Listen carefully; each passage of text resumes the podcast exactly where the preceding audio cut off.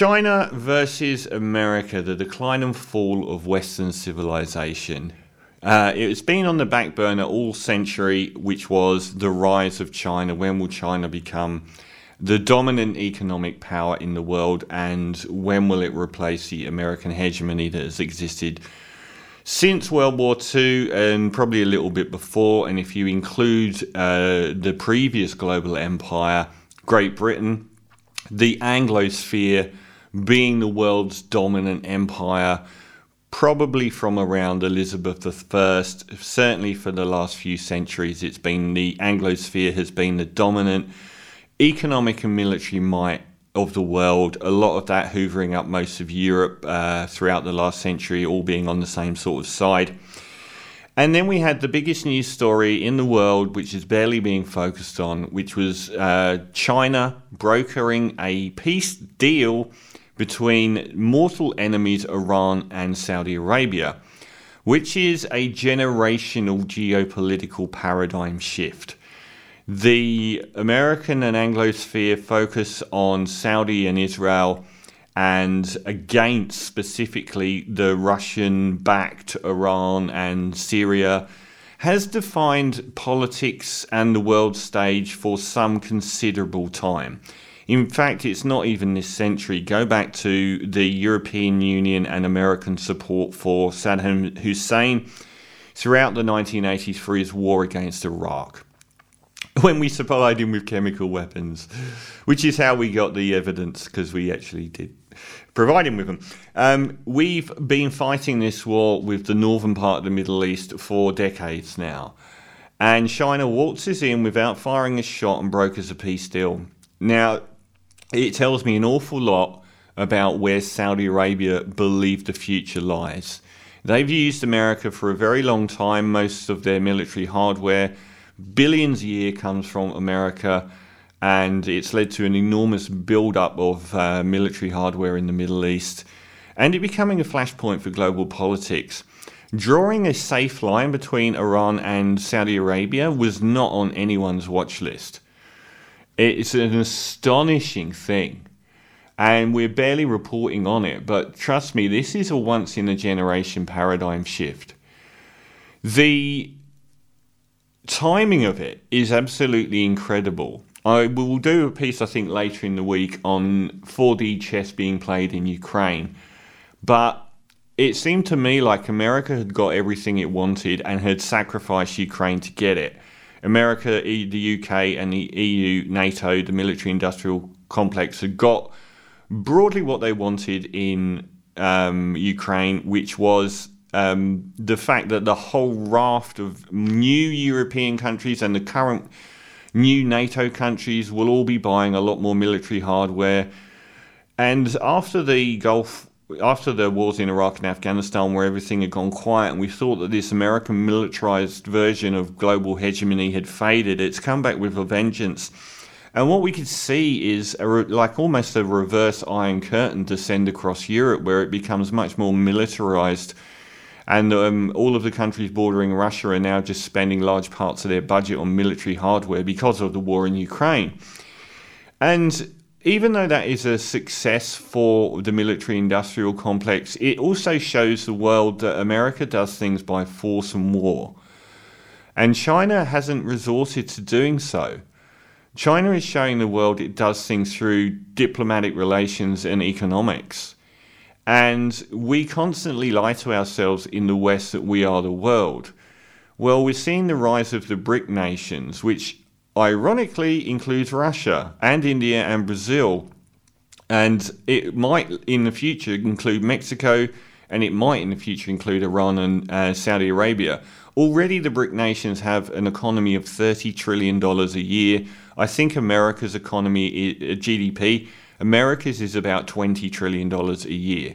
Combined, they're already ahead, but they're all growing mega economies. Add people like uh, Mexico into the list. You have to ask Saudi Arabia what their plan is because it's rubbing America's noses in it a lot here. So they must have some pretty solid reasons for going down this road. They've been very happy to be militarized opposite Iran for decades.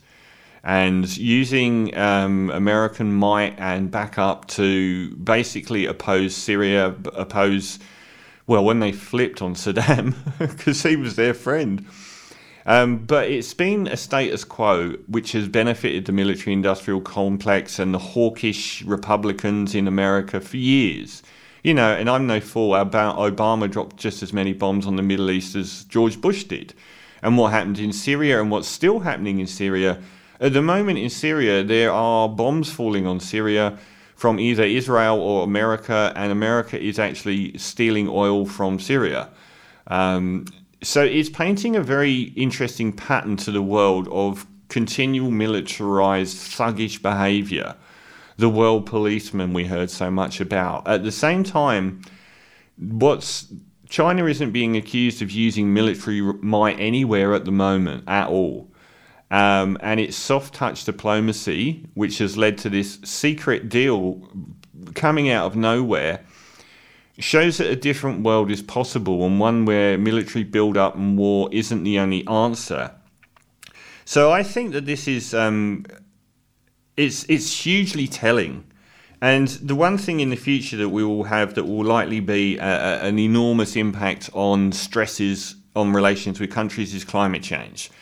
Climate change, population growth, and particularly where food is produced and who has access to it. And also fuel. Um, but food production, how that's going to impact, um, it is a likely flashpoint of future wars. Fuel production's been the flashpoint of wars for years, but food production will likely amp up massively. And America can't fight this enemy. America can fight Russia because it doesn't have, it isn't economically wed to Russia like it is with China. It's the biggest trading partner with China. Uh, half a trillion dollars a year of Chinese goods going to America. America needs economically those hundreds of thousands of workers in Chinese factory building everything from the iPhone to God knows what. They can't really fight. And America has gone down the road of proxy wars often. And the proxy war between uh, the West in Ukraine and Russia is obvious for all to see. But how that will pan out in the future with the world's largest economy, which China will be soon, and with the world's largest economic bloc, which I expect the BRIC nations to be in about 10 years, war won't be fought with weapons as much as it was. Countries are too interlinked now for a global war. If we had a war with China and all of the trade was cut off to the West from China and vice versa, the economic impacts would be too shattering to sustain any war anyway. So I do wonder if we're seeing the actual decline and fall of Western civilization at the moment. At the moment, we have all the consumers, but with, eco- with economic neoliberalism dominating the West in Australia, in the UK, and in America for decades, the buying power of the consumer has slipped massively. People can't afford to live. Whereas the middle class in China is rising massively, and their consumer base in these countries like Brazil, China, Mexico is all rising.